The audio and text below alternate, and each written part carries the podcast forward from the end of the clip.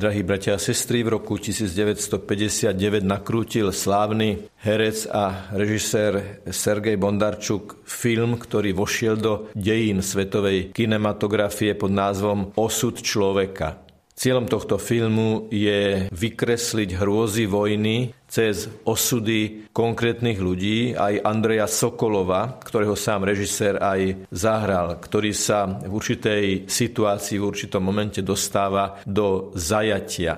A v tomto zajatí tento hlavný hrdina sa dostáva do situácie, keď sa mu do rúk dostáva bochník malého chleba a musí sa rozhodnúť, či ho zje sám, až sa nasýti, alebo či ho rozdeliť zajatcom, ktorí sa teda nenasítia, ale každý dostane len kúsok.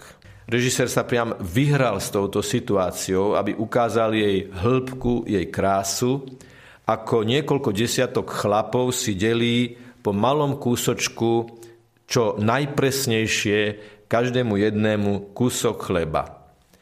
Logika, čiste ľudská logika, hovorí, že týmto pádom sa vlastne nenasítil nikto, všetci zostali hladní, lebo z toho maličkého kúsku sa určite nenasítili.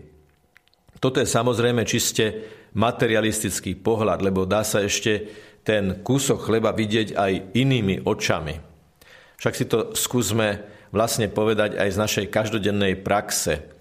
Kedy nám chutí chlieb viac? Vtedy, keď ho jeme sami a zjeme ho celý, alebo vtedy, keď si ho môžeme rozlomiť a s niekým podeliť. Možno sa nám niekedy v škole stalo, že sme si zabudli desiatu a spolužiak nám odlomil polovicu zo svojej desiaty. Ktorý chlieb nám chutí lepšie? No ten, ktorý nám niekto podá. Lebo ten chlieb, ktorý nám niekto odlomil zo svojho chleba, ten chlieb, ktorý sme si všetci rovnako rozdelili, má v sebe pridanú hodnotu ľudskej solidarity. A to, že Boh je solidárny s človekom, to, že Boh prichádza k človeku ako chlieb, lebo človek rozumie chlebu, človek ešte aj vo svojom jazyku, keď má základnú obživu, hovorí, že má chlieb v ruke, tak prichádza Boh a aby bol zrozumiteľný, hovorí, že on je chlieb, ale je chlieb z neba.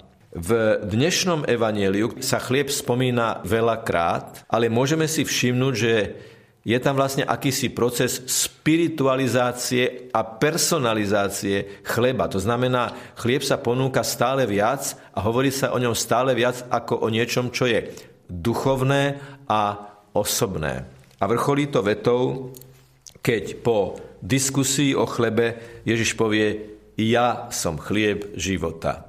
Takže Ježiš je ten, ktorý nás síti, je solidárny s človekom. Ježiš je ten, ktorý prichádza, aby sítil nielen telo, ale predovšetkým dušu.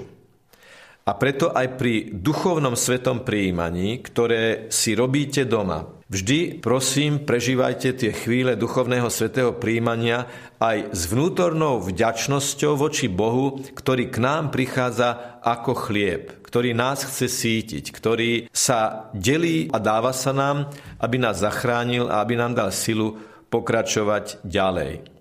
Kým my ľudia si delíme a dostávame kúsok z odlomeného chleba a je tam tá pridaná hodnota ľudskej solidarity, pri eucharistickom chlebe je tam tá nekonečne veľká, nie pridaná, ale základná hodnota Božej prítomnosti. Preto si vždy pri duchovnom svetom príjmaní a pri každom svetom príjmaní otvárajme srdce a buďme Bohu vďační, že takto vstupuje do nášho srdca.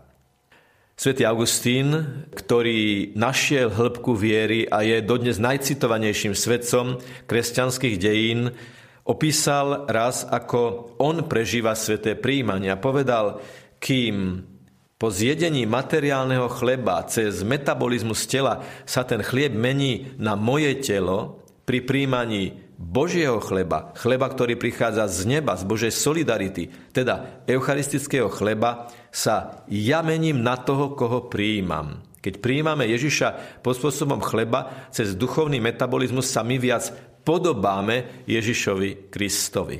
A tak využíme aj tento poludňajší čas, toto poludňajšie duchovné sveté príjmanie na to, aby sme sa stále viac podobali Ježišovi Kristovi a tí, ktorí nás stretnú po obede, aby z nás mohli cítiť, koho sme prijali a koho sme stretli. Ježiša, ktorý kiežby vyžaroval zo všetkého, čo povieme, zo všetkého, ako budeme reagovať, jednoducho, aký budeme mať prístup k realite aj druhej polovice tohto dňa.